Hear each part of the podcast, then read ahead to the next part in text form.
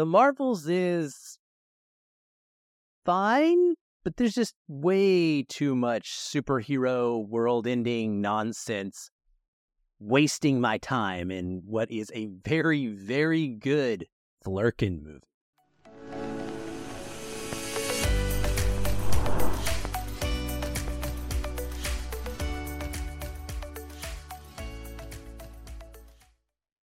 Welcome, everyone, to Feelin' Film. I'm your host, Aaron White, and I bring you weekly reviews that are simple, short, and spoiler free. Today, I'm here to talk about the newest release from Marvel Studios, the newest entry in the MCU. You know, that cinematic universe that we used to love so much that was almost guaranteed every film was going to come close to like a billion dollars at the box office and theaters were going to be overfilled on opening night. This was a completely different experience because there just were only a handful of critics there to see this and review it. And usually, historically, at its height, our press only screenings were completely full. I think that the MCU might be in a little bit of trouble. But we're here to talk about this movie. The movie is The Marvels, coming to us, of course, from Walt Disney Studios Motion Pictures. It stars Brie Larson, Teyonah Parris, Iman Vellani, Zawe Ashton, Park Seo Joon, and Samuel L. Jackson. It is directed by Nia DaCosta, written by DaCosta, Megan McDonnell, and Elissa Karasik, and based on Marvel Comics. Cinematography is by Sean Bobbitt. It is edited by Catrin Hedstrom and Evan Schiff, and music is by Laura Karpman. It runs 105 minutes and is rated PG 13 for action, violence, and brief language. What's it about? While investigating a wormhole linked to the Kree, Monica Rambeau's powers become entangled with those of Kamala Khan and Carol Danvers. The trio team up to determine why they are swapping places with each other every time they use their powers. Now, this is kind of officially a sequel to Captain Marvel, but it is done so in a very unique way because it's not really just about Brie Larson's character, Carol Danvers. It's truly a team up film. And coming into this, there are three leading ladies, but two of which have really only been introduced previously in Marvel TV series that aired on Disney Plus. I think that it definitely helps to be familiar with them. They do make attempts to give you some backstory, particularly early on, there's a scene with Carol Danvers where she's going through some sort of memory reclamation activity and it shows you her past in like really quick shot scenes from her previous film. But it's been since 2019 since her mainline movie in Avengers Endgame. And so it's understandable if we've kind of forgotten where she is in life and where she's been in the universe for all of this time.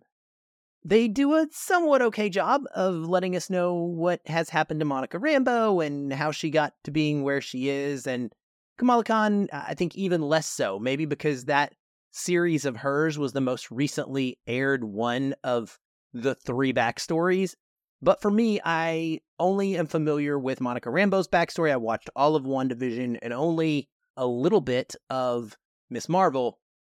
And so I felt like I was missing out on some of what got Kamala Khan to the place where she currently was. And that was a bummer for me. So I'm just saying if you're in this boat that I am and you haven't kept up with every single scrap of Marvel content, you may come out feeling similar to me. But they do try to bridge that gap as best they can. And I think by the end of the film, it really didn't matter to me. And I was on board with the Kamala and the Monica Rambeau that we get on screen, you know, that are developed throughout this particular story. Now, a team up film doesn't work unless the team has chemistry. And luckily, Iman Vellani is able to be the glue that creates this. Brie Larson as Captain Marvel uh, exhibits some of the same traits here that she got criticism for in her solo film. she's just not really very emotional. And that is offset by the fangirling that Iman Vellani's character of Ms. Marvel is constantly doing throughout this film. And then you got Monica Rambeau, who's kind of set in the middle. She and Carol also are kind of working through this being their first reunion uh, in a long, long time. The first time that Carol has seen her since she was a young child when Carol first left Earth. So there's a little bit of friction there that has to be worked through. And the whole while, you've just got Ms. Marvel making jokes and being a teenage girl, which is a lot of fun. She's really excellent on screen, and Marvel would do well to make Iman Vellani a focal point of whatever they're going to do going forward. I think she is a key, key part if they want to be successful. The body switching mechanics with their powers are pretty interesting and uh, make for some fun and dynamic action scenes. Only really takes place a couple of different times where they're using them in action, but it does allow for us to never quite be certain when that switch is going to happen. So if you see someone in the middle of a fight with a villain, at any point the person could kind of bamf out of the way and someone else would take their place and be able to use a slightly different type of power in order to combat whatever was being thrown at them at that moment. And that was really well executed. I think that overall, like the fight scenes are not anything that's going to win awards, but they are more fun. And specifically, the first one is more fun because it takes place in a house and has some regular everyday humans involved, which adds an element uh, to it. They never really felt that dangerous either. This felt much more like a PG 13 movie where people weren't going to be killed.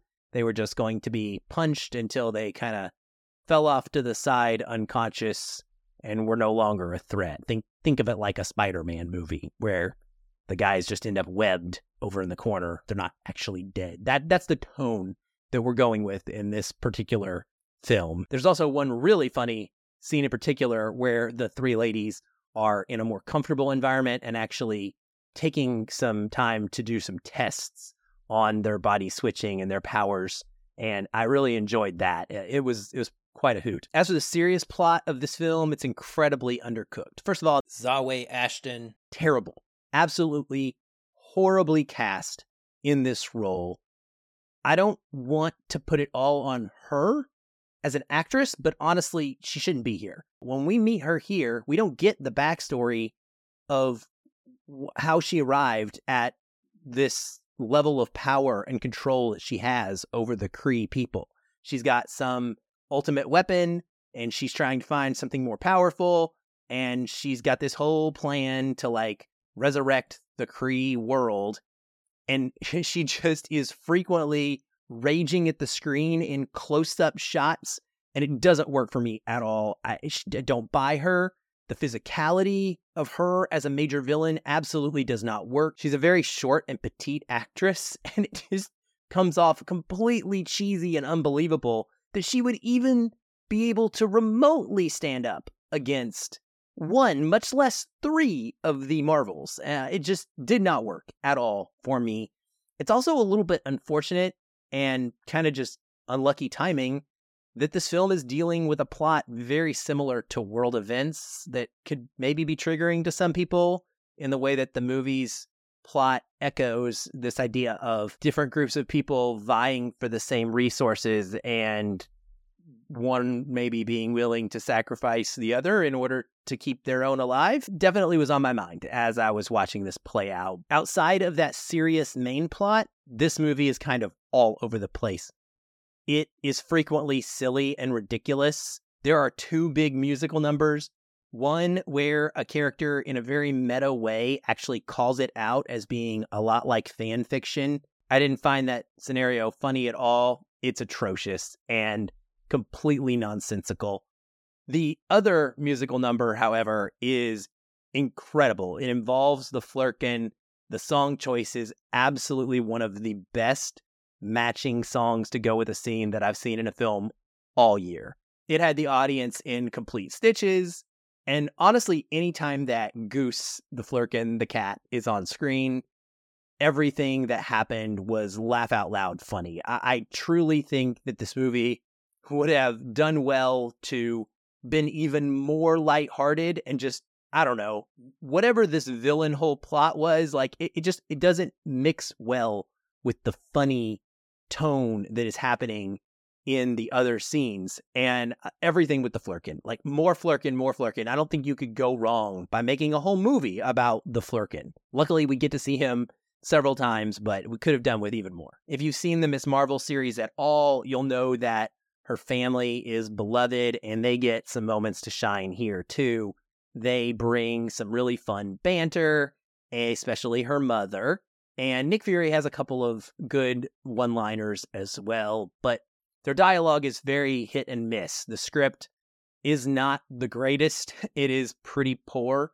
And there are some absolutely awful line readings that have to take place in here that are so dumb they will make you roll your eyes very, very hard. Altogether, it's not a disaster. It's a decent enough light romp, I guess, and it showcases diverse female led action in a unique way, but it feels so chopped to pieces and it suffers really badly from a villain and a main plot that just fall completely flat. And I've also grown just so tired of superhero films that make the green screen this obvious.